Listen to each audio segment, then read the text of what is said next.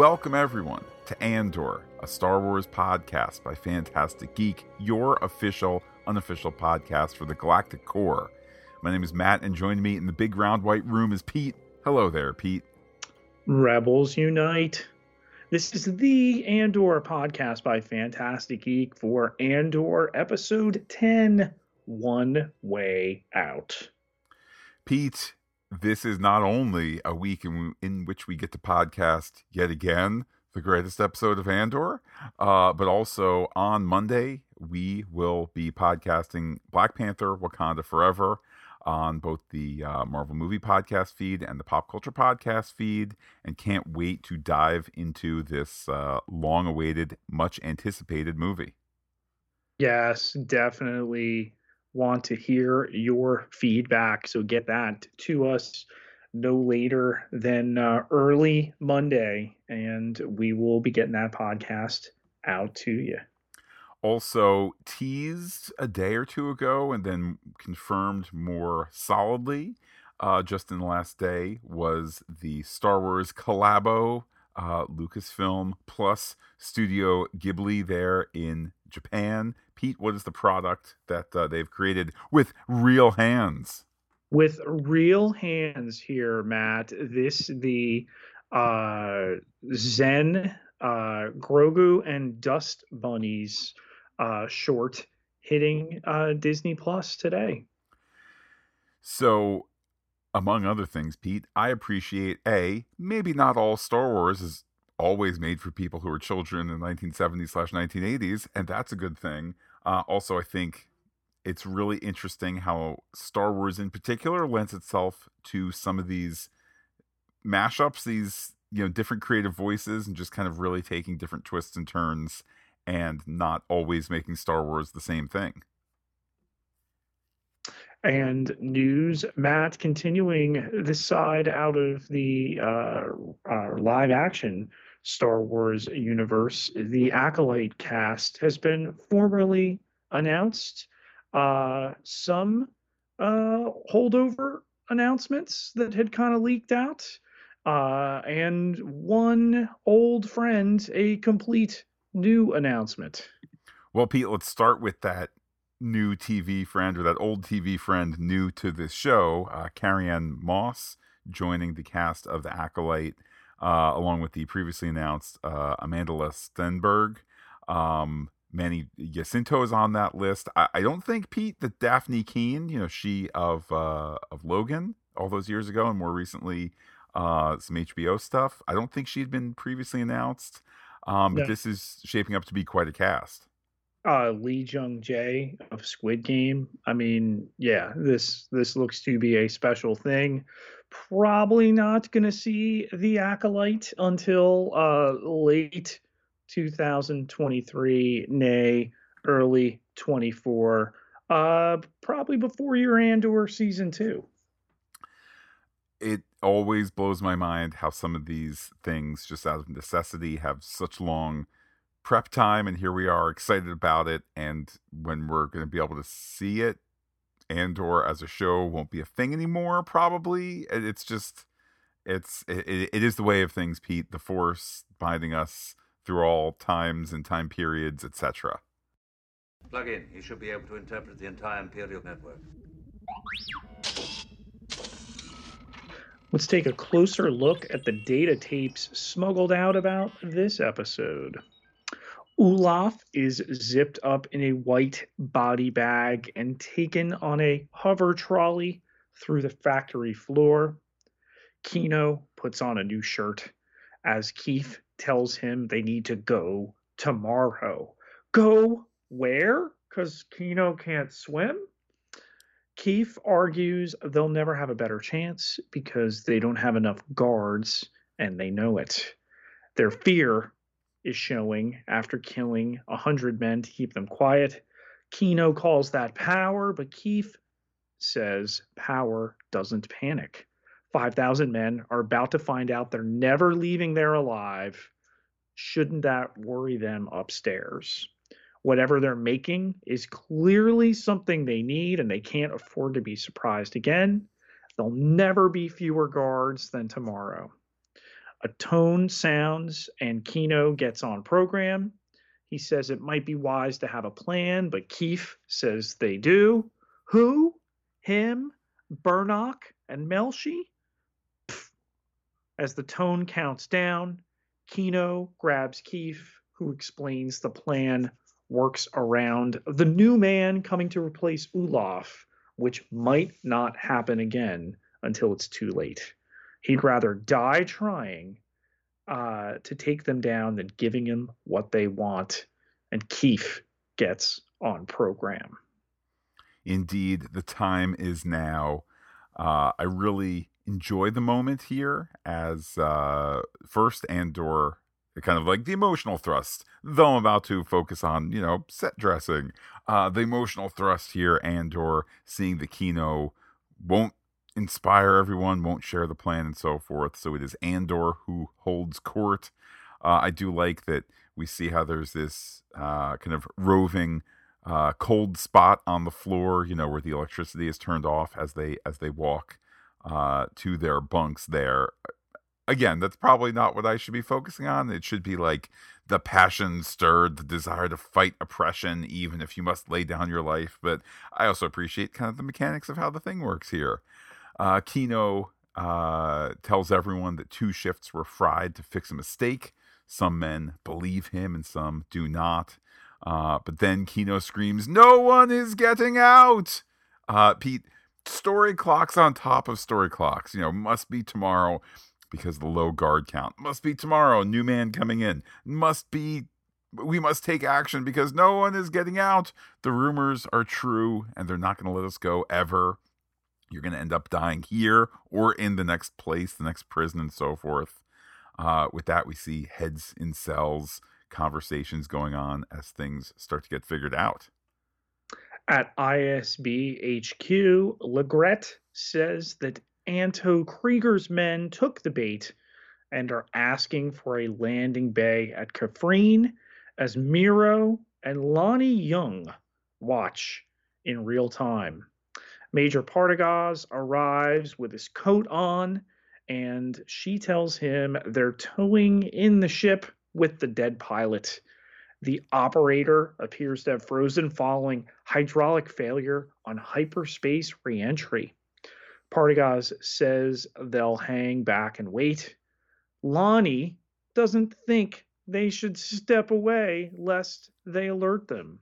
They should do what they normally do with an unidentified ship and dead pilot. Take a look as Meero listens intently. The least suspicious thing they can do is take an interest. And Partagaz says that's what they'll do. And Miro hustles out of the room. She does. And it was only on second view when I noticed she kind of nods to uh, another officer, I think her assistant, to kind of like, all right, let's go. Um, I think it's meant to be a bit ambiguous as to whether Meero is annoyed that someone has outshone her in this moment, or whether she's just out to go continue further further plans. Uh, the, the ISB rowing is one, and so forth. Or she's on to Lonni Jung. Oh, oh, oh. Uh, back to the prison we go, where it's the next morning. Uh, Kino says that everyone is done counting shifts. Uh, there's only because you can't count those shifts in the font that it changes from. What what number to what number did it go? Pete, I think if you're raised twenty one fifty six to twenty one fifty five, but man, it's hard to read. I think if you're raised in the tradition, it's easier to follow it. But uh, I, I would agree it's a bit tough to read. Um, uh, but there's good news, Pete. Maybe that's on purpose because there's only then and now. You know, Mhm. the the number actually doesn't matter because it's it's it's a construct here. Uh, there's only one way out. You know, like the name of the episode. He Said the thing. he said the thing. Uh, Kino is going to assume that he is dead and uh, take things from there. There's no need need to warn the night shift; they will uh, hear soon enough, uh, which works out well since they're told as the lights turn to white that Skybridge transfers are now going to be done uh, all silent and on program. Um, so again, that just works out well that there's no opportunity for them to to share those thoughts there. Uh, and ultimately, in the build room, uh, or factory floor, as you have called it, Pete, which probably is more accurate. Probably the build room is a little too crafty and aspirational for what it actually is. But regardless, in the room in which things are built in a factory setting, Kino watches Andor, and Andor looks up to keep an eye on the guard situation. On Ferrix, stormtroopers stand in front of the overtaken hotel as the work bell tolls in the morning. Jezzy tells Dr. Malmoy and others about Marva. They just caught her hiding her medicine. When she asked her about it, Marva told her the pills were tamping down her appetite. But all of this is watched by Cinta, as also joined by one of Meero's ISB spies. That's Corv, who brought Syril Karn in for questioning. Classic Corv. Classic Corv. In Mon Mothma's uh, palatial estate here, uh, Davo says that he hasn't been here for a while uh, indeed for many, many years. But he's not that impressed with the old design of the place. Pete, buckle up for a scene here that's just, I mean, tight writing, okay? It seems to be just an introduction here. Oh, it's old. She says, uh, Mon can't make many changes to the to the decor as it's state property. Okay. No, no, no. We are seating for as the conversation continues. Davo is still unimpressed. Uh, it's cliche, but he likes likes things being new. He likes not needing to worry about the opinions of others. It's something that money brings. It lets him always think about what's around the corner. Uh, and uh, he's curious. Uh, that has led things to be profitable. A weird line, maybe a line in excess. I don't know. He's met Perrin many times, but no, no, no. They're here uh, for different reasons. We're not turning down that corner. I think we all had the same mental image of like Pete. I think we just had the mental image of. Do you remember? Do you remember the type of business establishment uh, from the first episode of Andor? What with the the things for sale and such, the the the services for sale and so forth. I kind of feel like that's the place where Perrin goes after a long day of not working to have space beer with Davo and to come home late and so forth. Um, but but Pete, the different reasons here. Uh, they're about to talk about you know the fluidity of banking. Uh, but Davo mentions you know it's good to take value in the old ways sometimes. The old ways, you know, like like early marriage, seamless transition from Perrin, who's a hound dog, to whom we know Mon had to get married uh, too early, uh, and other traditions. Uh, without even knowing, Pete, that we're setting up the wallop to end this scene, but we're not there yet. Yes, he says those old ways have value, uh, and he steers the conversation to uh, Mon Mothma's banking needs here. Uh, Tay Kolma doubles down on Mon's scheduling, uh, but Sculdun wants to hear her say it. She says they're exploring alternative financial arrangements for their foundation Sculdun says they've reached a scale in their holdings that permit a great variety of transactions to be bundled in ways to make outside observation impossible. But people like her with immaculate reputations sometimes feel that by taking advantage of the opportunity, they're somehow tarnished. But the money is theirs and they ought to be able to move it as they like with their privacy intact the new regulations the Empire has put into place are as cumbersome as they are avoidable. And Sculdun says they've made a game out of it and he plays. Mon Mothma emphasizes it's a charitable fund they're establishing, but Sculdun's been told, and she asks what the arrangement will cost. Tay has assumed it will be a percentage of the funds transferred, but Sculdun doesn't want a fee, as money means very little to him at this point. Even invokes charity, but Mon Mothma insists and he refuses. She'd prefer not to owe any favors and feel more comfortable paying him for his trouble. But Davos Sculdun sighs and says he'd like a return invitation at least once, which Mon Mothma is sure can be arranged. But then he brings up his 14 year old son that he'd like to bring too. And Mon Mothma, just like us, puts it all together. He can't be serious. It's just such a remarkable scene. Um, Pete, this is another Beau Willimon. That they were going to make Leida dead. Instead, they're just going to make her dead inside. Well, uh, that's just it. I mean, I think that I think that our theory discussions in prior episodes in which Leida has kind of continued to be injected back into the story. And it's clearly been the show saying, you know, don't forget, don't forget, she's an iron in the fire. The story's going to use her. The story's going to use her. Oh, there's all this tension, tension, tension. And you're saying, all right, well, not for nothing. They're not going to do some sort of boring, you know, like, I hate you, mom, slam the door, and, you know, mom, Mon being like, turn down that you know, Tatooine, uh, you know, music there. It's all so silly, you know, like it's got it's got to have something substantial, right? It's a TV show. It's a Star Wars TV show. So yeah, the idea, oh, it's gonna be she's gonna rat out her mom or things of that sort. No, now it's just the child returneth to to you know to, to, to childish things, which is to say, you know, she'll be she'll be of of age soon. Uh, Davo saying, you know, so let's you know, of course, we're not going to like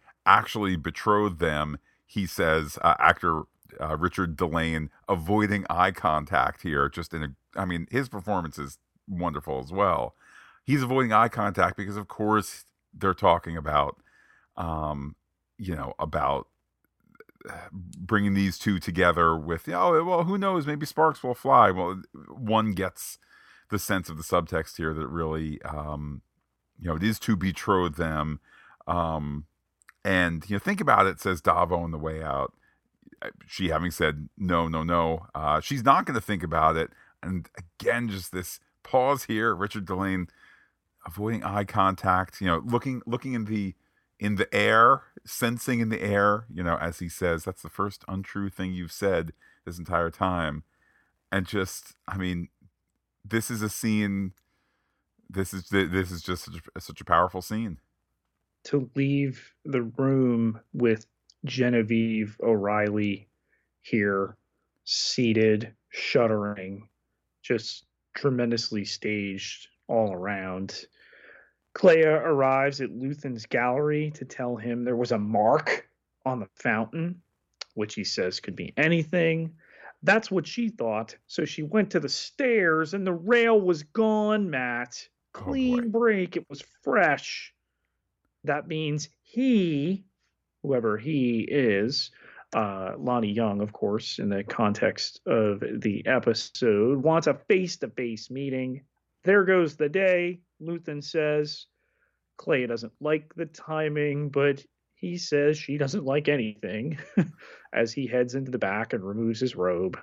She says he should take the ship and go somewhere safe while she handles it. But he says she knows that's not happening. It's been a year. Luthen's surprised he's waited that long. Kleya asks if it's a trap, and he says if it is, they've already lost. We go back to the prison where uh, tensions amongst the prisoners slash workers are clearly high. Uh, we see that Andor steps away from the table. He's going to head to the old water closet, if one may be discreet about it. There, Pete. What's it called in the Star Wars universe? Vac vac tube. The, uh, the vac tube is a attachment. It's a refresher, sometimes shortened to a fresher. All right. Well, uh, Pete, he's going to refresh his digestive system. That's, oh. that's your old toilet, or perhaps your turlet. Um, but on his way there, he's handed a wrench that he quickly kind of hides. Uh, a wrench or other tool. I'm using it in a, in a, generic sense here. Uh, Kino looks on, looks petrified.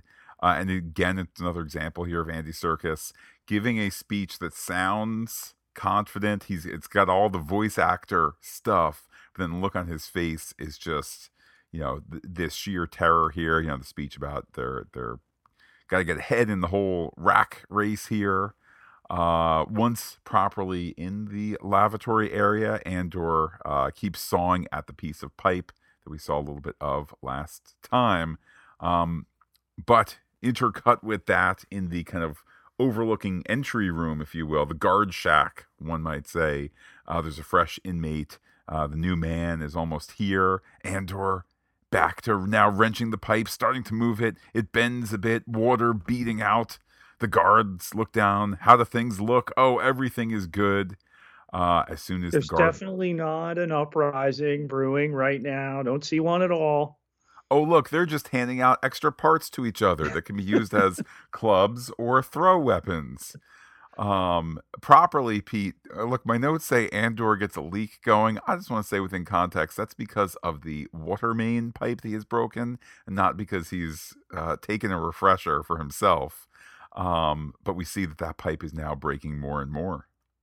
The guards look over the room again. Zal whistles as they're handing those objects out to those other workers and the alarm sounds as someone's coming onto the floor where the guards open the door and the inmates are ordered on program two guards enter keef our andor uh, cover name here has a gusher going and returns to the room looking at kino and nodding at Beernok.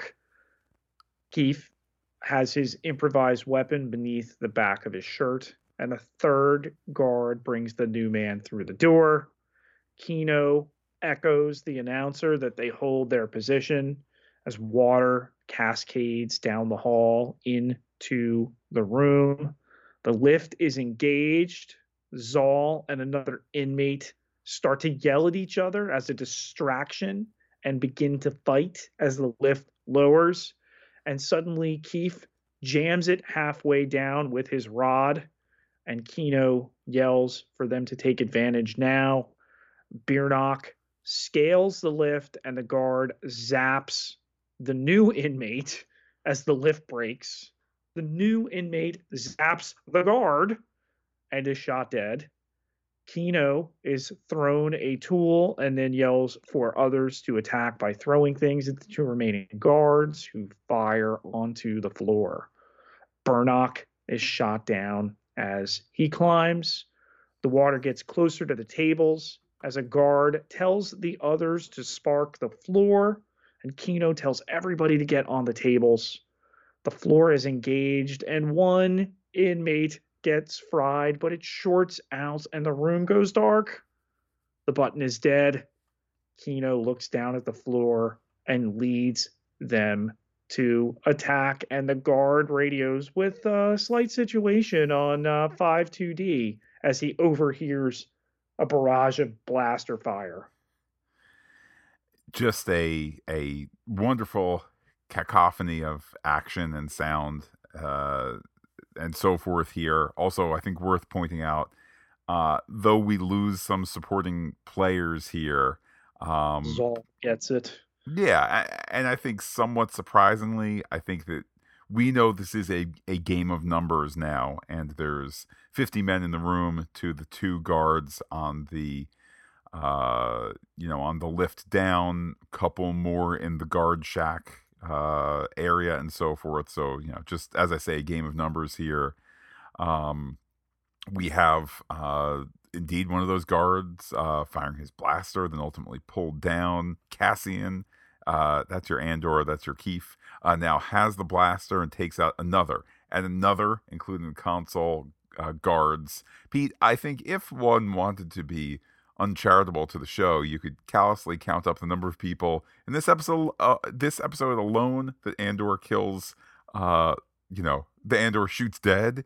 It's probably a higher number than you think. Like it might be six to eight people. Um, desperate times, desperate actions, and so forth. But uh, probably not the first thing that would come to mind was you know Andor kills eight people by shooting them in the face and the head and the chest and all that. But uh, I'm here to tell you it happens. Well, I mean, in Rogue One, before they go on the big mission, he acknowledges they've all done terrible things in the name of the rebellion. So it's about putting him in position to ultimately make that sacrifice on that mission. I mean, what happens as a result of his prison experience here, Matt? He is he is fully weaponized. He went to jail because he screwed up on an unrelated rap um, and had no allegiance to the rebellion. Now he's been radicalized. Um, it's true, and we're certainly we're seeing that process unfold here, uh, unfold uh, as well as drip, drip, drip. The water is going. Uh, we're now on another factory floor. Uh, Pete, I'm going to assume just because it's got to be four, right? uh, well, uh, yeah, it's not three. right. That's just it. It, it is logically uh, below uh, the uh, you know our our main factory floor room. Um, I love how there's a few smiles of these prisoners, just having the scent of change in the air. Do they know that there's a full rebellion?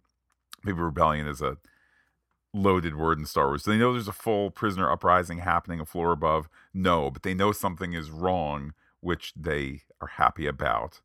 Uh, we go back to Andor, uh, who's helping distribute guard shack weapons to the other inmates.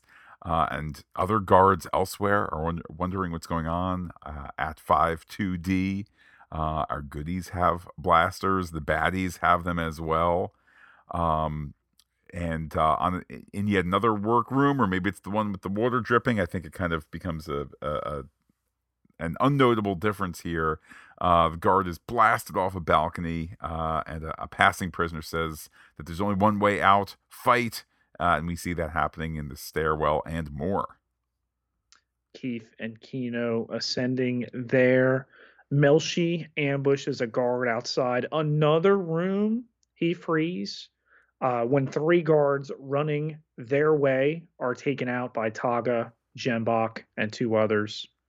The announcer makes a facility wide emergency announcement. Complete program protocol will commence in 40 seconds as Keef and Kino close in. In the control room, we see the blue uniformed announcer say any deviation or failure to comply will result in unit wide floor activation. The count is engaged by another. Techs are waiting to secure the floor before they can shut down the water break. The announcer orders level 5 isolated and a firewall burned around it as Kino arrives to tell them it's too late. We have the graphics on the screen there. We can tell the scope of the uprising and the prisoners. We can see the the shapes of the facility. The announcer tells them they shouldn't be there. Uh, Kino tells him to turn it off, which he says can mean so many things. So Kino shoots a tech. The other tech turns off the alarm. um, it is, orders, yeah. Yeah, just a great moment there. Keef orders the announcer to step away, and Kino tells the tech to shut down all the floors, which the announcer tells him to comply with. Uh, Keef tells him not to just turn it off, but to cut the power. And the tech says it's all hydro. So once they turn it off, it'll take months to get back and running again. I don't think they're going to use this facility, at least this this one pylon of this facility. You know, this was one of several in that place, but we'll we'll talk about how that cookie's going to crumble when we discuss theories ultimately it is uh, the the voice man, the boss man, who's the the only one who can properly turn off the hydro main power supply. Uh, he pushes some buttons. We see the dam vents uh, closing. Pete, I might have been a little late here with my theory, but I just want to say with those dam vents closing, it's sort of a dam busted, if you will. Look, my dam busters theory came to fruition just in a different time, a different place, and different context, and all of that. But uh, now it is Pete, the guards, the guards who are put on program, uh, and I love that the the lower level text like figure it out a little bit you know a half a second before uh, the boss man uh, that like what you do during uh, uh, during on program and indeed the irony of the prisoner telling you to do it and all of that. Uh, Kino takes the microphone as uh, the backup lights come on, uh, and Andor says, "Kino, tell them what to do, like you do every day." He starts out saying that his name is Kino Loy. He's the day shift manager on level uh, 5D, speaking to you from the command center on level 8. We are in control of the facility. It's a good speech, but Andor wants more. Kino adds that uh, how far they get and how long it lasts is going to be up to them. Every floor is deactivated. All floors are cold. Get up, stop the work, take charge, start climbing. They don't have enough guards, and they uh, and they know it. The guards, the the the man, if you will. Uh, this is our best chance. Uh, he says, Pete, in uh, subtitles which show quotation marks here because he's quoting Andor. I'd rather die trying uh, than uh, give them what they want. Uh, he he shares that indeed 100 men were fried on level two. These sentences are made up. No one outside knows what's happening. Uh, when you are released, you're just going to be sent to another prison to die, and that ends today. There's only one way out: run, climb, kill, help each other. Uh, indeed, help the confused and the lost. And uh, it, again, is repeated: one way out. It's not the monologue of the episode. Stellan Skarsgård gets that, but it's not terribly far behind it. As this speech is being made, uh, Keef checks a corner, and Melshi, Taga, and the others have arrived at the control room. Um, the 5,000 of them here, they're going to make their way out. If they fight half as hard as they've worked, they'll be home in no time. And then the chanting here, there's a quick reaction shot. The, the doctor hearing this announcement. Um, and they let the announcer and the tech live as they watch all those dots in the center of the screen coming up the, the stairwell uh, inmates run across sky bridges where some fall and trip others, uh, coming up stairwells, chanting as well. The guards cower quietly behind a door that gets a quick look through the window, and then the inmates pass on. Uh, you know, zap rods in hands there to try to protect themselves from those inmates and ultimately they reach the open air and look down into the water. One jumps, then more. Keef tells Melshi, whatever happens now, they've made it. But looks over to Kino and asks, What's wrong? The hesitation burned into Andy Serkis's face. He can't swim. What what's that? He can't swim and before he can do anything about it to help him, because no way Keef was going to leave him, he's knocked over and out of the prison. Pete, on what my notes uh, auto corrected to chorus can't, uh, which I think is meant to be on Coruscant, because um, I was like, can't? There's a chorus. Uh, I was confused, but now I'm now I'm less so. We're on Coruscant. Uh, we're at the base of a building, and ISB supervisor Jung uh, is in civvy clothes, making his way through shady paths, uh, sometimes uh, even covering his face as he walks past some of the some of the aliens that Tony Gilroy has declared shall not be in the foreground. Uh, so I guess maybe Jung here, uh, an avatar for Tony Gilroy, looking away from the aliens. ultimately, he goes into a, an elevator uh, and and enters it. He puts in a sequence, which I think is meant to be, you know, one of your three uh, three floor dealios here. So you're putting in your hundreds, your tens, and your ones.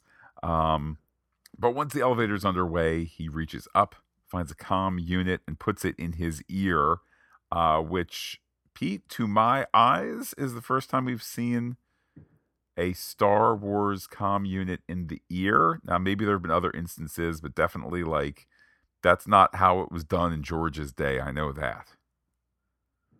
He had not invented in the past, a long time ago, in a galaxy far, far away, Bluetooth just yet. Um, there is what I think at first appeared to be a message from Luthen, but no, it's actually Luthen on the line. Um, by the way, says Luthen, if it's if, if it's a trap put in for you know a different floor here, uh, and apparently it is not. So with that, Luthen gives congratulations, Jung, for what? For your healthy new daughter, uh, which is worth discussing since we haven't talked in a year. Uh, for Jung, it's uh, regrettable that Luthen has been watching him and watching his family and so forth. Uh, but why are we here? Jung talks about Dedra Meero on the rise, looking for Axis, the man who is coordinating the theft of parts, uh, who is the middleman along with this thief that is being looked for.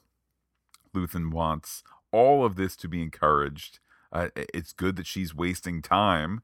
So interesting that we see kind of there's a certainly a level of trust here, but Luthen is not sending all the trust back. Uh, he's asked Luthen is, did you did you have your hand on the Aldani job? No, no, no. That was all about luck, and we don't believe in that. Versus Luthen, we were invited but declined. Same thing he did with Saw Gerrera. He trusts no one, and it's awesome. um, Jung then adds the business about Kreegyr's pilot and uh, information pointing towards the upcoming Spellhaus attack. Uh, Luthen, we have to stop it. They're gonna they're gonna walk into an ambush. Here's the, all the particulars of it. Luthen actually is ready to let the attack happen to sacrifice the 50 men. Uh, not only will will it be uh, proof that the ISB is on the wrong path, but those 50 men will die so that Jung's daughter can have a father, which is some cold, cold mathematics right there what better way to reassure the ISB they don't have a leak in security than by sacrificing Kreegyr? Uh, heavy theory stuff coming up next segment. The elevator stops and the door opens with Luthen there in this kind of catacomb catwalk. This this is a straight up Star Wars environment here, rail railless dangerous environment. Um, you know, why are they really, really there today? Uh, Lonni Jung can't do it anymore than he's a father. Uh, Luthen reminds him they took a vow. Uh, but he's given a Meero Spellhaus warning about Ferrix to honor that vow. He's been working his way alone, mind you, through the ISB for six years. So what? His plan was to gather a big basket of goodies as a farewell gift. What will he tell the ISB? Well, he's going to tell them about it, his health. His wife's family has an import business, but Luthen says that even as he says the words, he knows it's impossible. They can't let him go, spare him. His career has profited greatly from info Luthen's provided that cost him dearly. And Kreegyr's men are going to die to make sure, again, that his daughter has a father. He's trapped, and it gives Luthen no pleasure to say it. Lonni's investment in the rebellion is epic. He's a hero. Lonni asks Luthen just what exactly he sacrifices. So we may have had a better Andy Serkis performance last week, but I would argue that when, not if, but when Andy Serkis mm-hmm. is nominated for an Emmy for guest actor, uh, I think we're going to get the one way out speech. I would also say that this speech we're about to uh, review here with Luthen, when Stellan Skarsgård is nominated for Best Supporting Actor in a drama series. It's going to be the Emmy clip is going to be this scene uh, in which he notes that he's given up calm, kindness, kinship, love, given up all inner peace. Uh, he shares his dreams with ghosts. He's living his equation, one made 15 years ago. There's no escape, and he doesn't consider the costs. He's condemned to use the tools of his enemy to defeat them, uh, and he works for a sunrise that he'll never see. He will never get uh, thanks. He's sacrificed. Let's use the environment here. Everything echo effect turned on to great effect there. Uh, stay with me, Lonni, uh, for Luthen needs heroes. Uh, Pete, this show got better when Tony Gilroy phoned up his old boss, Beau Willimon, and said, Hey, you want to make a Star War? No, no, a real Stars War with me. Because uh, this is just the best speech of the series, I would argue. It's a top tier dramatic moment delivered by a top of his game performer. You know, the the one thing I'm thinking as I'm watching it, like, all right, this this is the Star Wars universe. Could could I see Luke Skywalker existing alongside this character or Obi-Wan Kenobi or or choose whoever? Um it it's not been a challenge yet, but it, it just feels like they're at such a high level. It's almost denigrating everything that's come before. It certainly is the case that I don't know the quality of this show and the formula of its success does does have one question the formula of other Star Wars successes and how that all how that all works. But Pete, here's how this episode works. It's a show called Andor. We're not going to end with uh, without one last Andor scene. We go back to Narkina Five, uh, where Andor and Melshi have made it to to a beach, uh, a stony. Barefooted as as one is as a runaway uh, prisoner Could and so forth. Stolen some of those fancy boots there. Felt like a oversight on their part.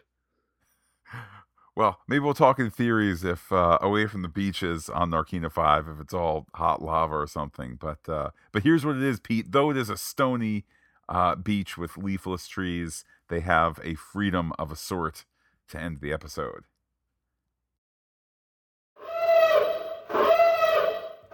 people are starting to stand up. Just how will the revolution happen? And Pete, let's start with this. And this is a this is a question I've had in my head for several several weeks on this show or, or regarding this, you know, this series. And I haven't quite known how to ask it, but I feel like this is the episode to do it. Help me, help all of us navigate through how how is how is this show having us how is this story having us? How is this universe having us root for these people attacking the guards and fighting the system and all of that when real world uh, versions are are so distasteful to us? Is it merely a galaxy, you know, uh, a long time ago in the galaxy far, far away? Is it the power of science fiction for us to you know, I guess what I'm trying to say is this, Pete. We had a similar type scene in in its broad strokes in Falcon and the Winter Soldier, and we said, ah, there, you know, there. The, it was written before there was the attack at the Capitol building, but but it's it's it's making commentary on it. How is it different here? Because it is different. I think it's the humanization of these characters and it's not taken a tremendous amount. It's not like we've sat there and learned, know, all about Melshi's home life. We know the dude's name and we know that he's in Rogue One and he buys it there too on Scarif. Um, and that's it. That's all we know about him. Yet we feel for all of these. I mean, top of the list is is Kino. You know, knowing this entire time that he couldn't swim, okay, stuck in this facility, no wonder he bought in and stepped up to some kind of leadership because his hope of escaping, how would he have possibly left? I think it's a great observation there for Kino, um, and I would agree too. There's a there's a humanity here. Uh, sometimes with these episodes, I, I I get done with it and I say, is some poor fool in our real world gonna watch one of these episodes and be like, yeah, blueprint for me to foment a rebellion and, and not see that there are these differences. And I think that you you hammer home on a really on I was gonna say a really good point, maybe the only point worth distinguishing uh, that you know that that letting one be guided by by humanity and concern for others and so forth. that That's the that's the real underlying foundation of it all. I mean, look what they did with Ulaf, and he effectively became like the the mascot of their table, and they're stepping up to help him out, not the dehumanization of ah, oh, you're slowing us down, old timer. Get get out of the way so you don't get us fried. No, they they pitched in together. I mean, that's the uniquely Star Wars ideal, right? That you know, there's more of us than there are of them, and we're gonna, you know, band together and, and overcome. That's always remained the case, despite a lot of people confusing that. Um, but what you do with this uprising, and you know, now I think we begin to question the fallout. Yes, it was one of these several structures like this. No idea whether it was a lake or a sea or whatever that they were situated in on Narkina 5. But, like, all right, if aldani was a big deal, what's a prison break that doesn't include uh, a princess slash senator um, you know, going to cause? I mean, is this worthy of Vader, of the Emperor? Clearly, the ISB is going to hear about this. And, you know, is this where we'll get the security footage? Oh, there was one guy that looked like this. Oh my God, that's our Cassian Andor. Well, that's a really interesting question, particularly since A, it returns to one of my tried and true podcast uh, tools, which is, you know, let's look at the number of episodes we have left and know that we need to kind of artificially create an end to the season soon. And the soon is now in the next two episodes. So I do like the idea that we can have all these disparate, it's less disparate threads than it used to be. It's, or, or, or rather, it's less disparate. Um, but the the idea that Meero needs to be on the path to Andor, that the that, that the Meero um, storyline really needs to intersect with the Andor in the present time storyline. Uh, present time, I don't mean know, I can mean like as of episode ten, not in a you know Rogue One sense or something like that. Um, the irony of you mentioning that, Pete, is that this is an episode that barely features Meero, like uh, barely features the ISB. Well, when uh, it does, having watched this and then you go back, she makes some faces at Lonni Jung. Yes, and it'll be interesting. Is she on to him? Part of I don't know how literally to take this notion that Luthen has an actual um, uh, equation. I, I do suspect that that's fairly literal. Now, part of Luthen approaching things in such a mathematical way is the truth that it doesn't matter whether Meero is onto Jung or not. With the um, with the death of Kreegyr's men and the attack on Spellhaus, which Pete, I know we had slotted in as our big episode twelve finale of season one and you know it'll be a rebel success of some sort despite great cost given or something like that. Um i'm now wondering is that something that takes place entirely off screen? Has it been relegated to an emotional point and not an action point? Um but to answer your question i think that unless what Jung tries to go around luthen to warn Kreegyr's men and then therefore Jung puts his daughter and wife at risk, which seems unlikely. Um, that there is going to be no leak because nothing will leak out because only the people in the room and the big round white room know about uh, the the overall plan here, and nothing will leak out because the plan to attack Kreegyr's men will be a success. So it's kind of a self sealing problem, self sealing stem bolt, if you will. Star Trek ism there, of course, uh, allowed. The show really doubles down with the amount of chicken that's going on between the Empire and the Rebellion oh, well, we have to make it look such a way so that the rebels aren't spooked. But no, we need to let these guys die because otherwise the Empire's going to know that we know that they know. So it's four dimensional chess at this point. You know, the only thing that makes me um, question whether Meero really suspects Jung has any, you know, ill intent ties to the rebellion um, is more so, you know, her ambition. And, you know, we've we've seen her shaken by what Karn has done and then be so cold and calculating in these meetings. Okay we we found the the pilot. We put him back in the uh the ship to get it towed back so that you know now we know what they're doing and we're going to watch them and we'll be waiting for them if they go to attack.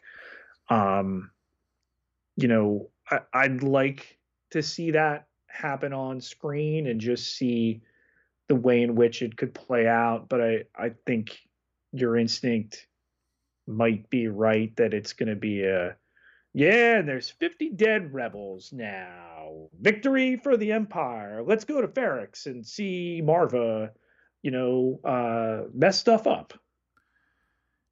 It does. It does kind of beg the question: What do the next two episodes look like? Um, a couple of clues, I think. Uh, I came across, and I had shared shared it with you, Pete, off mic.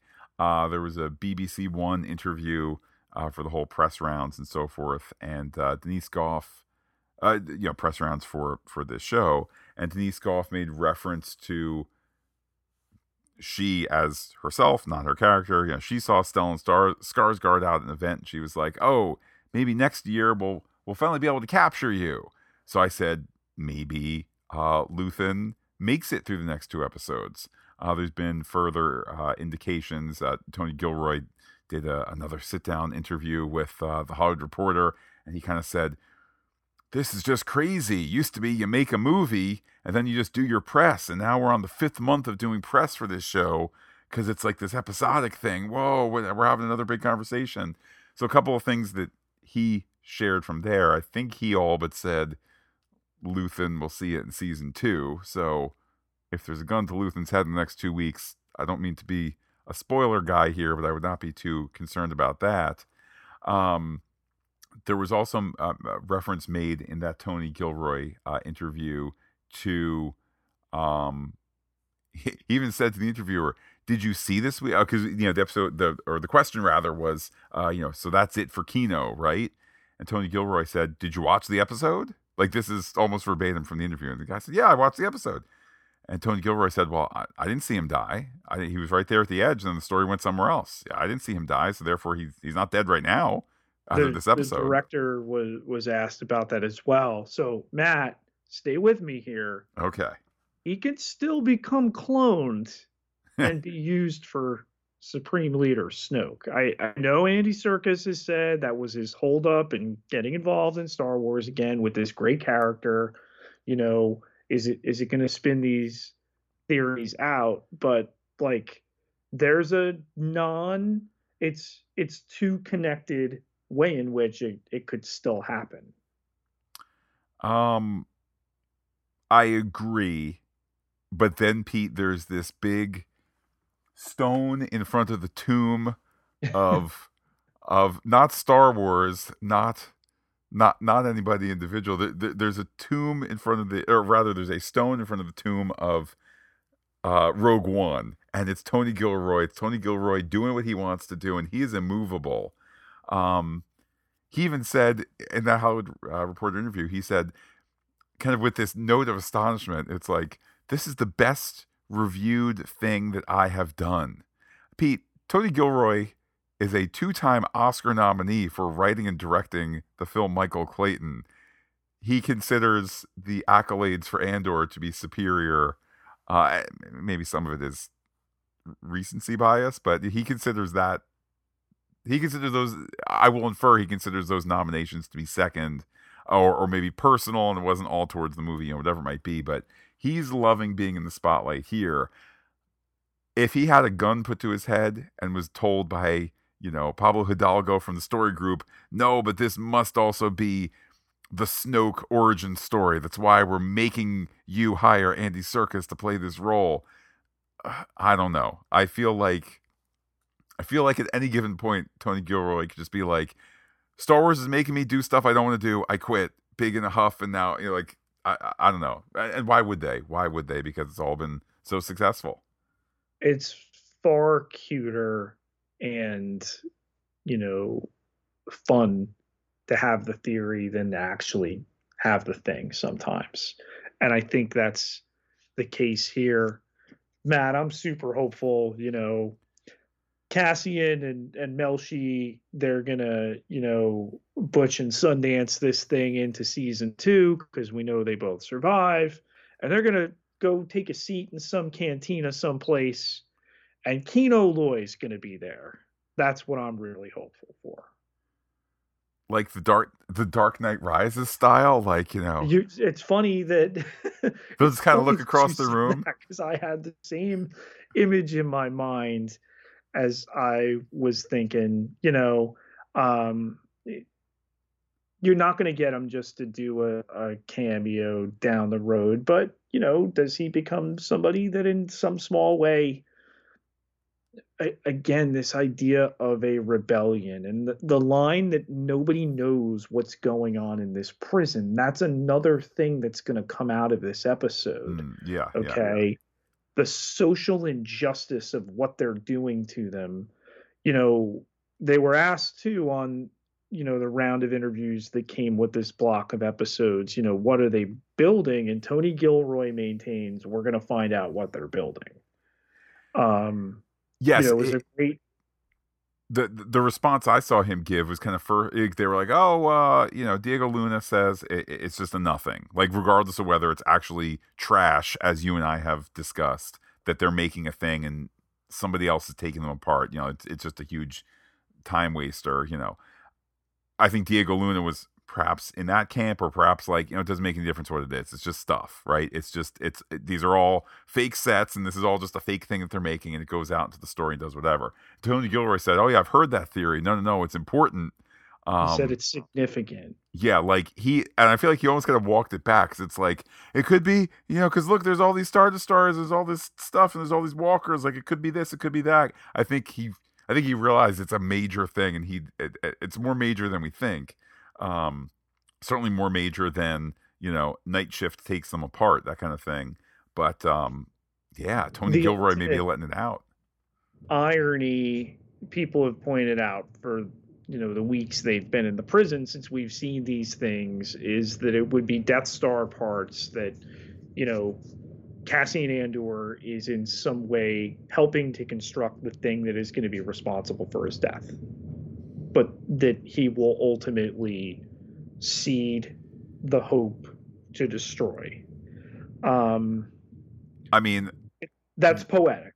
Right. That you just well, gave a poetic reason why there can be that nostalgia bump, not, you know, hey, we got the the the rarely thought of I mean, I mean, Pete, the best of all. We got the rarely thought of a thing that you know the Camtono that the guy had for two seconds in Empire Strikes Back that was a, a, a, a ice cream machine, and now now it's a major feature of like you know close ups in the stuff and all that. Like this is the complete opposite of like, look, Listen, they turned I'm into a thing. Trying to get my hands on a Camtono from Galaxy's Edge that actually opens up like a safe that you can keep your treasures in. Okay. um, but I can't argue against the poetry. And, and, to be fair, Pete, I was also the one that was like, "Ooh, maybe it's the stuff for when the, the green bolt goes down the big chamber and whatnot." The notion that he's making a part that's going to touch the energy that will lead to his death. That is that can't be topped. If Tony Gilroy has said it's for a thing, it's not just they're making parts that go out there, or it's not a we're going to break your hearts when you find out that they're you know whatever. That's got to be what it is. There was a hysterical tweet. There's been a lot of hysterical tweets of late, Matt, but I sent it to you. It was the Lego instructions for the thing they're building. Yes. in the prison, which was brilliantly done. Okay, uh, we'll have to tweet it out through our socials. Um, it looks an awful lot like the spokes on a Tie Fighter, as well. Um, yeah. And does wait, it wait, wait, need to be J- just to close the thought there on on the Lego instructions, it was your yeah. standard, you know, like put the thing in there, now put the other thing. Now it's three sided. Now now you have a three sided thing. Put two three three sided things together. You know, so that's one, two, three, four, and then in the the, the wording there it was repeat until death. Was great. Parts needed. I mean, it's, infinite it's this, infinite that. Yeah. Undefeated brilliance of the internet, as usual. Um, you know, I I don't know if there's a there's a verified Kino Loy account yet, but I'm sure there will be. Um, but you know, is there a way to do it and it wasn't Death Star parts? I I think there is. And you know, let's say it's a it's a Tie Fighter part or whatever. Just just that they were working on the tools of enslavement of enforcement. I mean, that's a classic prison idea. Um, you know, both in history and in storytelling. Um, so I, I, you know, we talked about the sadism that, all right, if they were taken apart on other floors, we saw in every room they showed us, they were all assembling the same thing. Um, you know, does it come up with the news of this jailbreak? Oh, the Imperial widget factory on Narkina 5 has gone down in production because of this jailbreak. What? You know, is is that a way to load it in both expositionally and emotionally? Um, interesting to see how that might work. I do think that you're very wise to zoom in on the one line, you know, that, that no one knows what's going on here.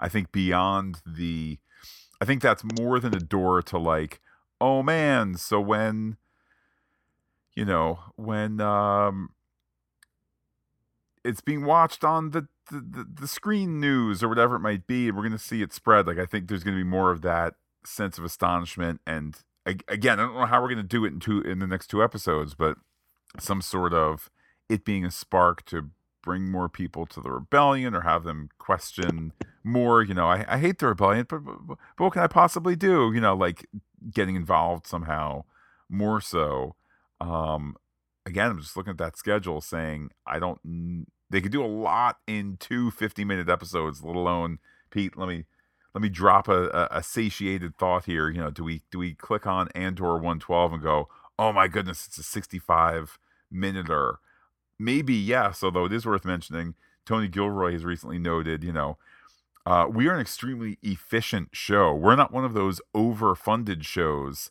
We don't really have deleted scenes because everything that we have either uh, worked or if it didn't work, it got mildly repurposed or reshot. But we don't have just stuff laying around because we don't have fat on this. We have, you know, it's all it's all meat here.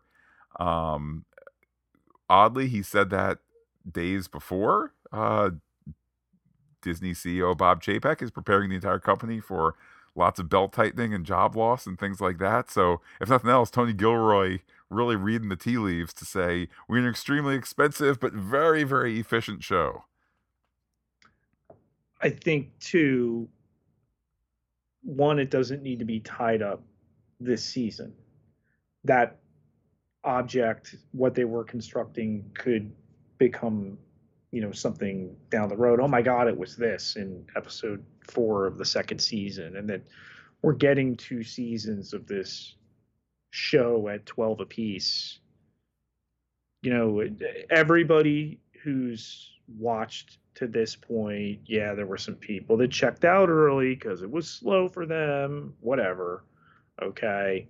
Um, has been impressed with the level and the type of storytelling that, that Star Wars has not had to this point. Um, is it Star Wars in its ultimate form? I mean, Star Wars is it at its core is good, evil, the Force, light and the dark, that kind of thing. You know, th- this show doesn't traffic in the cutesiness. I mean, B2 EMO, yeah, where is he? we haven't seen him in forever. Uh, so it, it's kind of like even when they decide to make the the de rigueur cutesy droid, he's MIA hopefully he comes back soon because darn it, Bob Chapek, I'm sure is going to want to move some, you know, B2 EMOs for this holiday season and special B2 EMO commemorative cups at both Galaxy's Edges. Galaxy's Edge singular? I guess it's both because it's one town. It's one town occurring in two places. So both Galaxy's Edge, I think, would be the proper grammatic way to put that. It's the same day in the they same place. the place. They did. They did clone the place.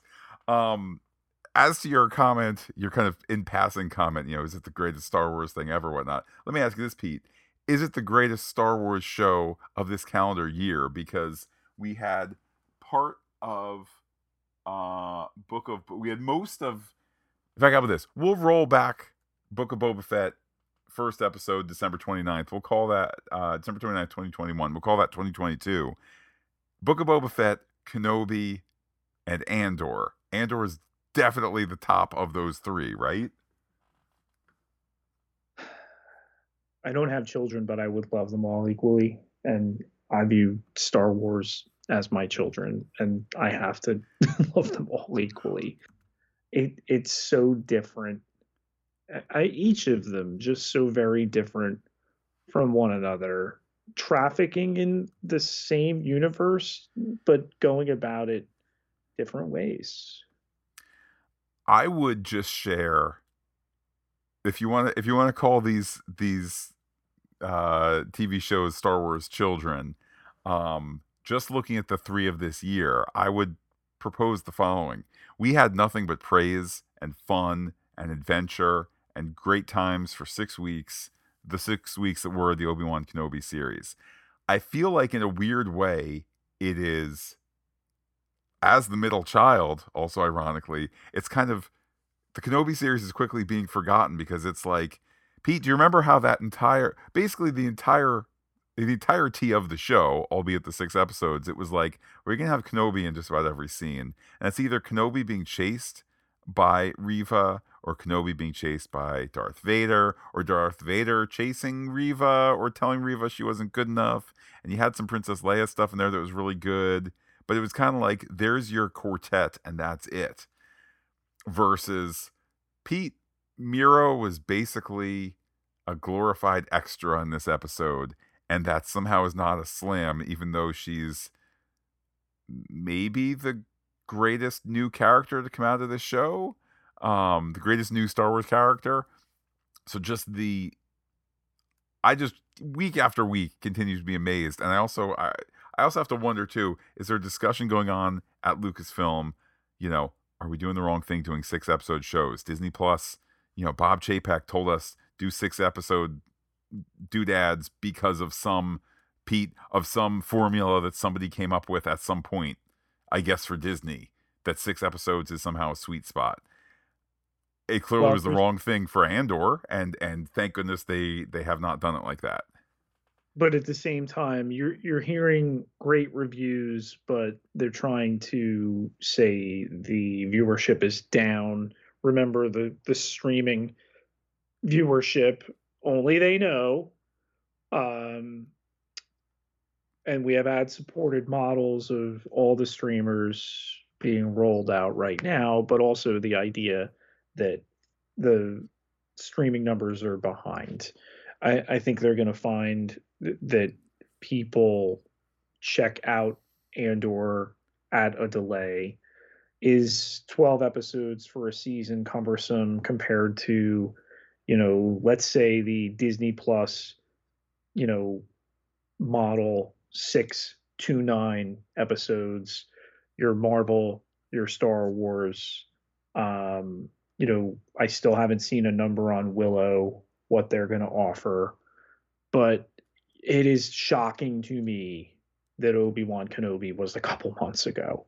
Not that I didn't enjoy it, I enjoyed the heck out of it. And, you know, all these Star Wars shows this year, I think back on waking up early, you know, watching Book of Boba Fett, even into, you know, last year when it premiered. And, you know, the, the hype has been here for these shows.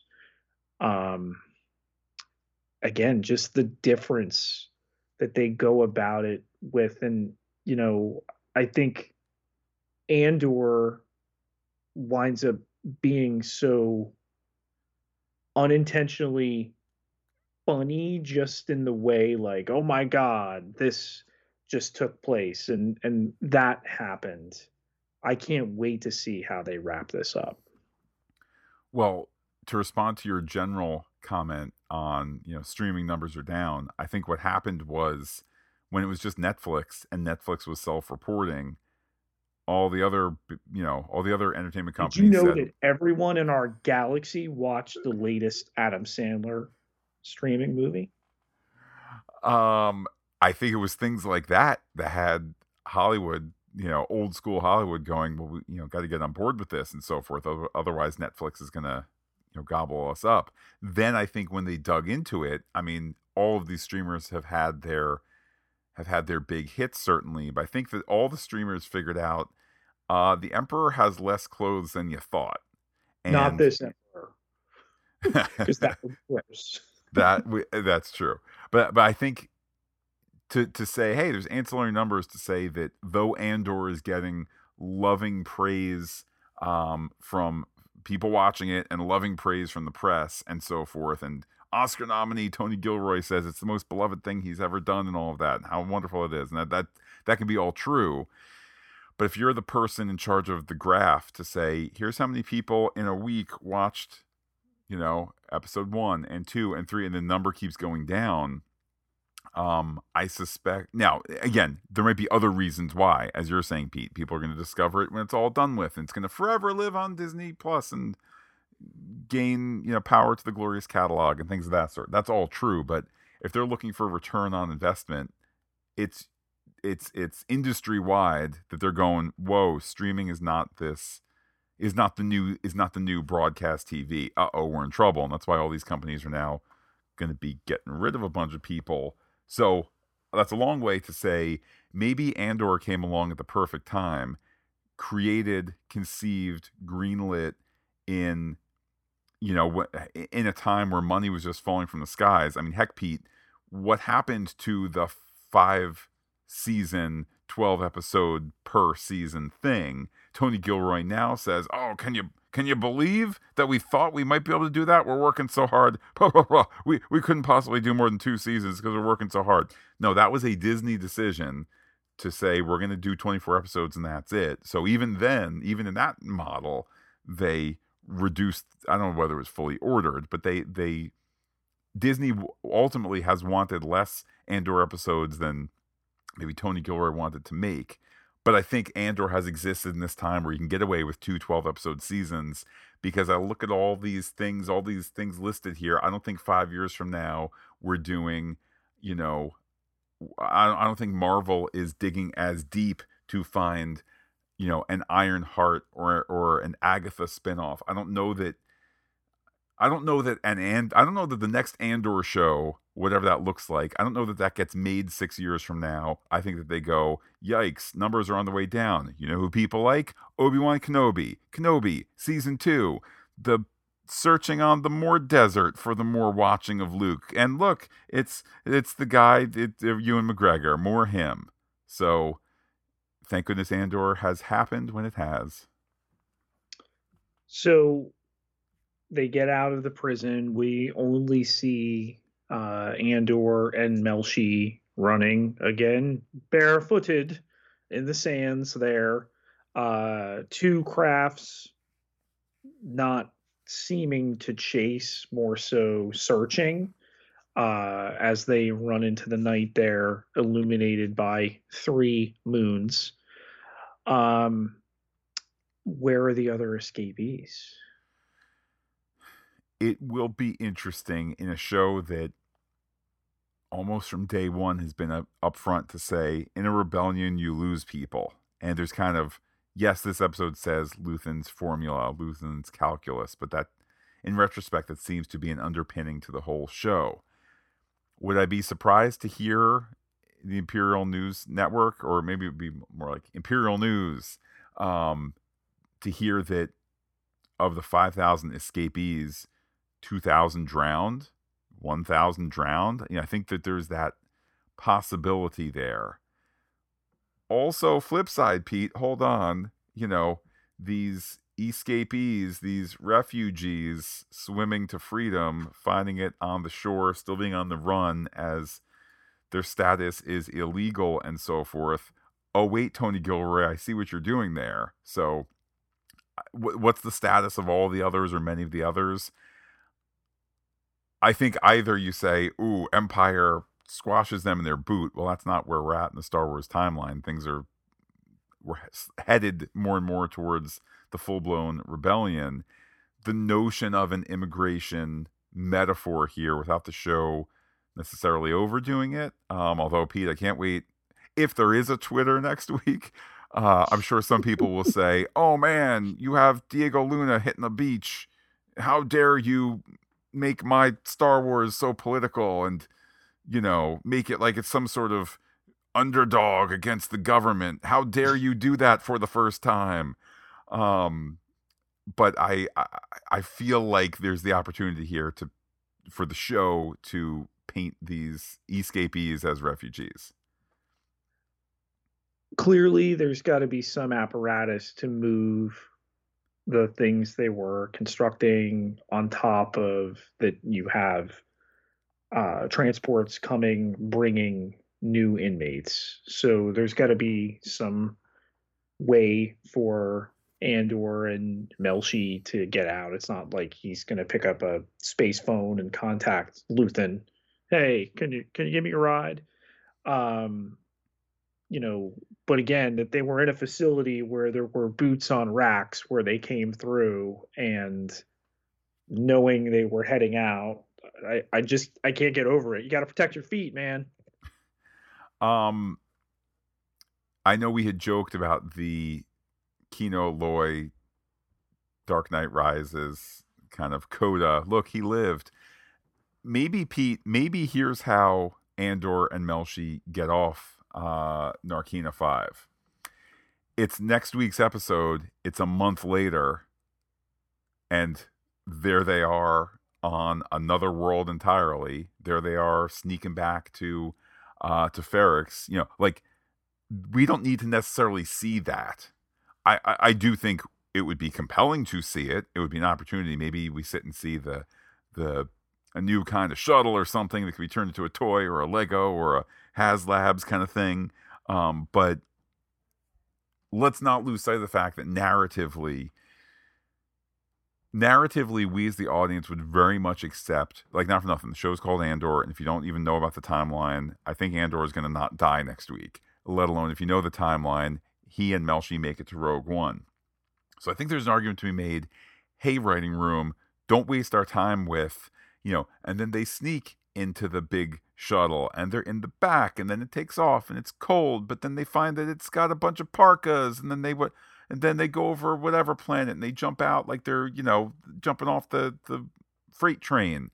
you could just do a hard cut and go, you know, man, uh, former Keef, now I call Cassian Andor. I can't believe we escaped a month ago. Here we are on the the river planet, making our way slowly back to Ferrix to check on your ma.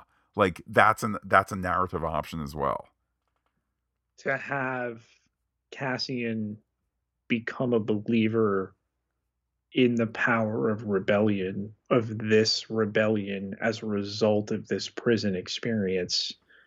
You know, he had to go through the change. And to see this happen and to have people like Ulaf and Kino become formative people, I mean, we're still going to resolve the storyline with his mother. I think that's really going to cement it. But, you know, he's bought in now. Well, I think one of the overall theses to the show is something that Luthen has said and others in terms of moving people off of inaction into action. Um, I think in our world, you know, we've just concluded uh, a week where there's been, you know, there there were elections on Tuesday, and oh man, Pete, some people who maybe two years ago or six months ago were like, "Hey, what me? No, they're not going to cause any trouble for me." Now all of a sudden, oh wait, time to move from complacency and and inaction to uh, action. In this case, in our world, at the ballot box and so forth. Um, I'd even like to propose, Pete, are the biggest villains in this show, uh, not Partagaz, not Meero, and so forth. Is it the the the the highborn muckety mucks at um, Mon Mothma's party? You know, circa episode five or so. You know, that are like. Um, you know, oh well, the, these laws are only for people who are bad. Oh, I'd like to have another drink. We don't need to talk about making laws better and keeping a watchful eye over government. Let's just have some more space champagne. Are they the biggest villains, Pete? Well, that's just the thing. What are, you know, Davos Sculdun's previous dealings with Perrin? Um, did he give him money to buy space Twitter? Um, again, I just feel like Perrin is the kind of guy who goes to goes to a space a space uh, establishment spends a lot of money there and then just goes home and wonders why his wonder wonders what his wife's fault is that his marriage isn't better that kind of thing. Um i will say this just to build off on it i know we discussed this a bit in the recap portion.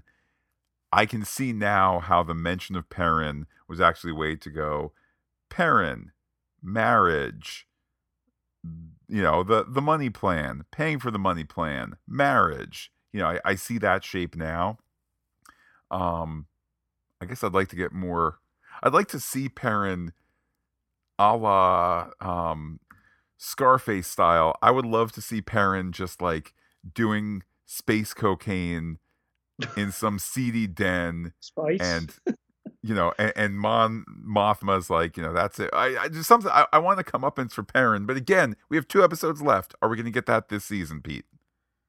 I don't think so. I I think a lot of these storylines will be more satisfyingly served into the second and final season. I mean, of course, Leida is going to meet Davos Sculdun's son and she's going to want to marry him, right? Which is going to be the thing that's going to drive Mon Mothma nuts. Um, agree. She's, she she is she is going to run headlong into her prison, not seeing. Yes, you know, difference of time and cultures. You know, teaching Romeo and Juliet to um, you know modern day children and having them get creeped out that you know uh, a girl in the renaissance at 13 would have not only been married but already a happy mother maid as shakespeare tells us. Um, and that Romeo's approximately 17, about the same that Paris is when he comes asking for Juliet's hand, and helping students to understand that, okay, you were fighting the plague, you, you were dying in childbirth, you know, you were having children as soon as you could because they were losing so many. Um, and obviously, that's not the case in the Star Wars universe, hence the need to set this up. The betrothal for Mon Mothma and, and Perrin, obviously out of their hands. Uh, marriage of convenience, marriage of whatever you want to call it. Uh, they've made it work, though it's not worked in a long time. And, you know, the future Leida Sculdun, if you even take the last name of your husband in the Chandrilan culture, you know, this is going to happen and it's going to obviously make things even more complicated and difficult, if not ultimately, you know, end several of these characters. While I know you are ultimately proposing a more uh, equal than not uh, Star Wars universe of this time period, I just want to point out this is the same, roughly the same Star Wars time period in which uh, in which uh, Senator Amidala apparently had no uh, obstetrical care, or at least that's how George wrote it. Because I think, I think people have have have fairly concluded because George is a boy, so he doesn't know much about that stuff. But maybe it's goes from a from a from a bug to a feature in that maybe there is this implicit, at least in some cultures, like Chandrilan culture, maybe there is the implicit uh, gender bias and so forth, even on a fancy place such as uh, Coruscant. Um, quick side note, Pete, I saw a brief video on YouTube in the last week that was talking about how this version of Coruscant doesn't look like the one from the prequels. And it's like, I was just watching it going, you do understand this is an entire planet that has a city on it. Like, that's like saying it's also now under imperial rule. That's not you know the golden age compared to that. Uh, I have never not bought that this isn't the same planet that we saw in the prequels, and they've shown us multiple places here. It's not like we're only in the shiny shiny. You know, we've we've been in the Senate, we've we've been down in the you know lower levels here in in this episode we've been in kind of the metro areas like what's how is it unbelievable that it's it's the same planet i yeah i i think you're really really going too far in terms of the criticism if the video was made in good faith i would just say it's kind of like saying hey when i walk watch Succession that takes place largely in lower Manhattan, that looks different than the supposed same New York of Daredevil. Yeah, because it's like 50 blocks. Like it, it's the same city, it's the same Manhattan, let alone if you sit and go, here's a house in Staten Island, which is part of New York City, which is not going to look the same as Billionaires Row overlooking Central Park. Like, can can we? It's a giant city planet. Can we assume that it has whatever you need, as long as it looks like a city and you don't see grass, as long as it looks like a concrete jungle with flying cars, it's Coruscant and it works. Um, so that's all I have to say about that. Last one from me, Matt. The pattern of Luthen's lying to Saw Gerrera. Oh yeah, that wasn't us at Al- that was you at Aldhani. No, it was you, wasn't it? We'll we'll uh, flatter each other and here, yeah, we we were invited to Aldhani, but we respectfully declined. You know, we're not going to do it on luck. Um, does he truly trust no one? I think he trusts Kleya. I think he's very wisely built this. Um, he has wisely built his rebellion. I mean, Pete, can you imagine how stupid you'd need to be to be in part of a rebellion and to like literally broadcast what you're doing, let alone leave easy to find breadcrumbs like what you posted on social media websites and things of that sort. Like he's a smart guy. So I think it makes story sense. So before like Space January 6th to to say like everything changes tomorrow was would be a bad idea? Hey, welcome to the Luthen YouTube channel. I'd like to say down with the Emperor and I'm coming for you tomorrow when we attack Aldhani. Um, I think that's a just wonderful Stellan Skarsgård impression I just did. if anybody out there thought he actually had had joined us here, it was actually it was my impression. It was not actually the the vaunted actor, but um, I like the idea that he's created this thing and he's created no pun intended he's created this wall around himself where he's kind of got these machinations of the people around him and the people you know he kind of through several series of orbits you know he can push Kleya to go talk to somebody who talks to somebody and then Aldhani happens and things of that sort. I think that's an interesting character construction. I think too the fact that he knows and Kleya has reminded him he needs to uh Pete I won't say what Richard Nixon once told General Eisenhower. I'll use the other version of it. He needs to fish or cut bait and kind of become public in this. That's a really interesting notion if this guy has created this thing quietly it's also an, an interesting notion well, this, up against this speech is the last stop before that he is going to be forced out and on the run. I mean, the discussion of, you know, go bags in this place and that place and the the Fondor as as an escape route, like that's going to happen. There he's not going to be the gallery owner by day and you know uh resistance fomenter at other times with disguises, at least not in this incarnation, for very much longer at all.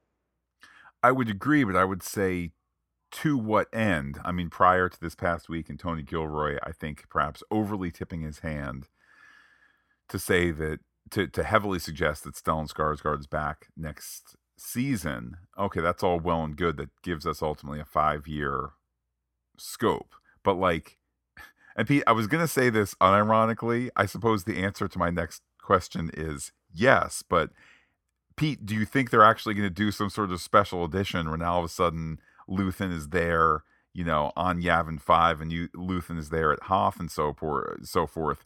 It's no. Star Wars. They certainly could. But I mean, pro- my point being, probably not. I, I hope that's gone with George. Yes, he was constrained at the time to not be able to do the things and it was also a playground you know a laboratory for the prequels and what they could do but notice it's never happened since you know star wars has moved into the more traditional idea of hey there were some deleted scenes and we'll we'll throw you those in a home video release um, that sort of thing. And, you know, for all the lionization of George Lucas and and listen, the the man is the architect of my childhood and much of my dreams. But the meddling after the fact, you know, for a guy who who I quote all the time that great works aren't finished, they are abandoned goes back to great works and meddles with them. Um, so no, I I don't think that'll ever happen, and I would really caution against that ever happening.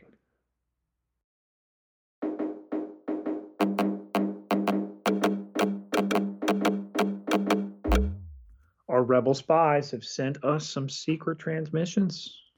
So Pete, I really I'm proud of this poll because it's kind of optimistic for an episode that I mean, it's a great episode, but it's got it's got you know emotional challenges to it. So uh, the poll was this: It's a new day on Andor. You never know what skills you'll need for the Rebel Alliance.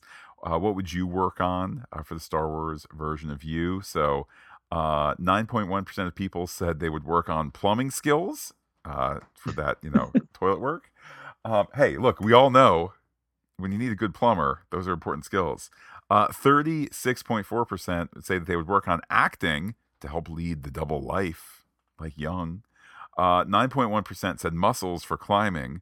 Uh, can I just point out that the people who couldn't do any of the climbing probably are still back there? Like that, that's maybe there should have been some more votes there. But Pete, tear in my eye here, 45.5% said that they would work on swimming skills for the dive that is ahead. Uh, some replies here on Twitter. James is sagacious. Big Killing on Twitter. Mon and Davos were so perfect they seemed artificial. I felt like a child when they were speaking about her husband and married customs. I was wound tight the entire episode. I'm already mad that season two is so far away. Uh, JT Adkins, JTA is me, says now Andy Serkis has his very own Sons of Scotland speech to his credit. The optimist in me says that next week uh, we find out that Kino stole a shuttle and comes back and picks our heroes up. What a tense, awesome episode. I actually don't hate that, Pete. That's Like- not bad. Like, yeah, I would not sit and go, oh, well, it's impossible. Like, guess what? 5,000 people just broke out of jail. Okay, I know it's not every, I know every little last one didn't make it to the top of the thing and jump in the water, but you want to sit and go, oh, the lights are coming closer, uh, Melshi, they're coming close. And Kino's on the shuttle or something. Like, that would work. Um, Bob Keeley, it's at R Keeley on Twitter, says, Wow, what a great episode. This three episode arc has perhaps been my favorite of any Star Wars since the Disney Plus era began. The direction and pacing were tight and exciting, the dialogue snappy and crisp, and the acting outstanding.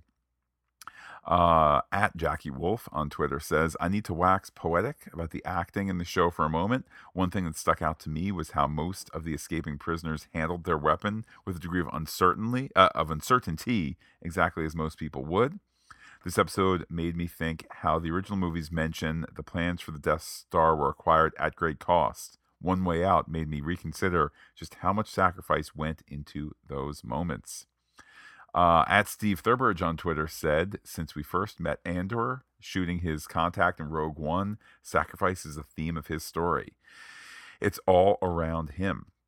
This casting has yet to accept that theme. It's coming. Serkis and Skarsgård gave great soliloquies, but O'Reilly's shuddering was heartbreaking. Uh, at Noel Camille, that's uh, Noel Gardner, said another phenomenal episode. Andy Serkis is a treasure. This was a heartbreaking episode from Kino to Mon Mothma to the Double Agent. So much sacrifice went into the rebellion. Even knowing how the story ultimately ends, I'm excited for what comes next. Uh, and uh, Andre Yeager at Dr. Polo 1983 says a masterclass in acting. Luther, Luthen's and Kino's speeches were Emmy worthy. I was on the edge of my seat the whole episode, and I didn't even mention uh, Mon Mothma, who was excellent as well. Each episode is better than the next. I have no idea where we will be next week, which is certainly true. Uh, we hear from Ben Larson at Larson Ben. Seems like every week for the last six weeks, I've come away from the episode uh, saying to myself, well, that was the best episode of the series. And they keep topping it the next week. Well, that was an immaculate episode of television. Bring on episode 11. Can't wait. Uh, then Pete uh, lastly, here we hear from Spider Ham Lincoln, Tess LC139 on Twitter, who says, Gosh, what to say? It was really, really good. The title applies to many the prisoners, Mon Mothma's financial predicament, uh, Davos Price concerning her daughter, Lonni's role as an ISB mole, and Marva's fate, even though we didn't see her this time. Luthen's speech about sacrifice was beautiful and tragic, and Kino's leadership during the breakout was inspiring. Will we see Kino again? Did he drown or escape? This was another tremendous chapter in a very satisfying story. I've heard some other, less fantastic, PH, podcasters complain that the, that the show, Andor, doesn't feature the title character enough. To that, I say the creators decided to call the show Andor because most every central character either revolves around him uh, or their actions are influenced by him one way or another. Cassian Andor doesn't have to be in every scene, but he is the center of this longer story they're telling. Uh, the same would uh, could be said about the Kenobi series, Mandalorian, Book of Boba Fett. Some people aren't happy unless they're complaining again. Uh, I guess I think the show is great. I think Pete, we agree with him. Absolutely, Matt. To Facebook, Matt, where uh, Lauren Cusrow writes into the Phantastic Geek Facebook page about episode nine. Nobody's listening. This was a great episode. Anticipating Kino Loy helping with a jailbreak should be fun. And Myra or Mira, um, sorry if I'm mispronouncing, uh, Gillis said just watched now because I tried to spread the show and podcast throughout the week. I have just been so impressed with this show. I hope they get out of that prison on Wednesday. Pete, funny you should mention Lauren because Lauren also sent an email, which I guess is a reminder, particularly as Twitter slowly melts down. Got your Facebook, got your Gmail. Uh, there's something else, Pete. I, well, I'm genuinely not trying to tease it. We haven't had an opportunity to talk about this. There's another thing that we've talked about off mic that maybe for next week's episode we'll either say, "Hey, there's not another thing," or "There's another." There's something we need to talk about off mic that could be a really easy way, another way that people might want to get in touch. Um, but let's hear from you know more from Lauren. I guess she had more to say after uh, Facebook. There, Matt and Pete, great episode yesterday. Jailbreak, hooray! And we finally got to see the purpose, uh, what the purpose of cutting that pipe was. I'm hopeful that we'll see Kino Loy again. I really enjoyed his character. If that was the end for him, especially after that rousing speech that got all the inmates up and out, I'll be really bummed. Also, according to Serkis, Kino Loy and Snoke are not connected. And last, we know who the hidden rebel is in the ISB. Not who I expected, but then that's the point, right? A little unsettling to see the ruthlessness of Luthen in that scene, uh, and yet seeing the aspect of the rebellion or him telling Vel to kill Andor makes it more gritty and real because there are stakes, and what they're fighting for is much bigger than them. Also, wondering what's happening on Ferrix with Marva, Cinta, and Bix. That moment in the episode was strange and brief, but I got the sense that the groundwork is being laid for something. Stay fantastic, and that is from Lauren. So, Pete, will we find out more about? Let's start with Bix. Will we find out more about Bix next week, or are we going to save it for the following week, or are we going to wait until the one year later that will open up episode two in like two years from now?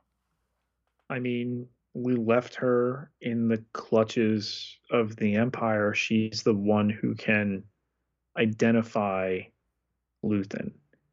Um, so do they break her out? Does does he try to spirit her away somehow? I mean, it, it's coming back to Ferrix. Cassian's gonna want to try to go home um, for his adoptive mother with her health failing here. I, I think we're headed for tragedy. Certainly, I see um, Bix surviving to the second season. And certainly, Pete, keeping us going into the second season and all the other things that we podcast are those who support us on patreon.com slash phantastic geek.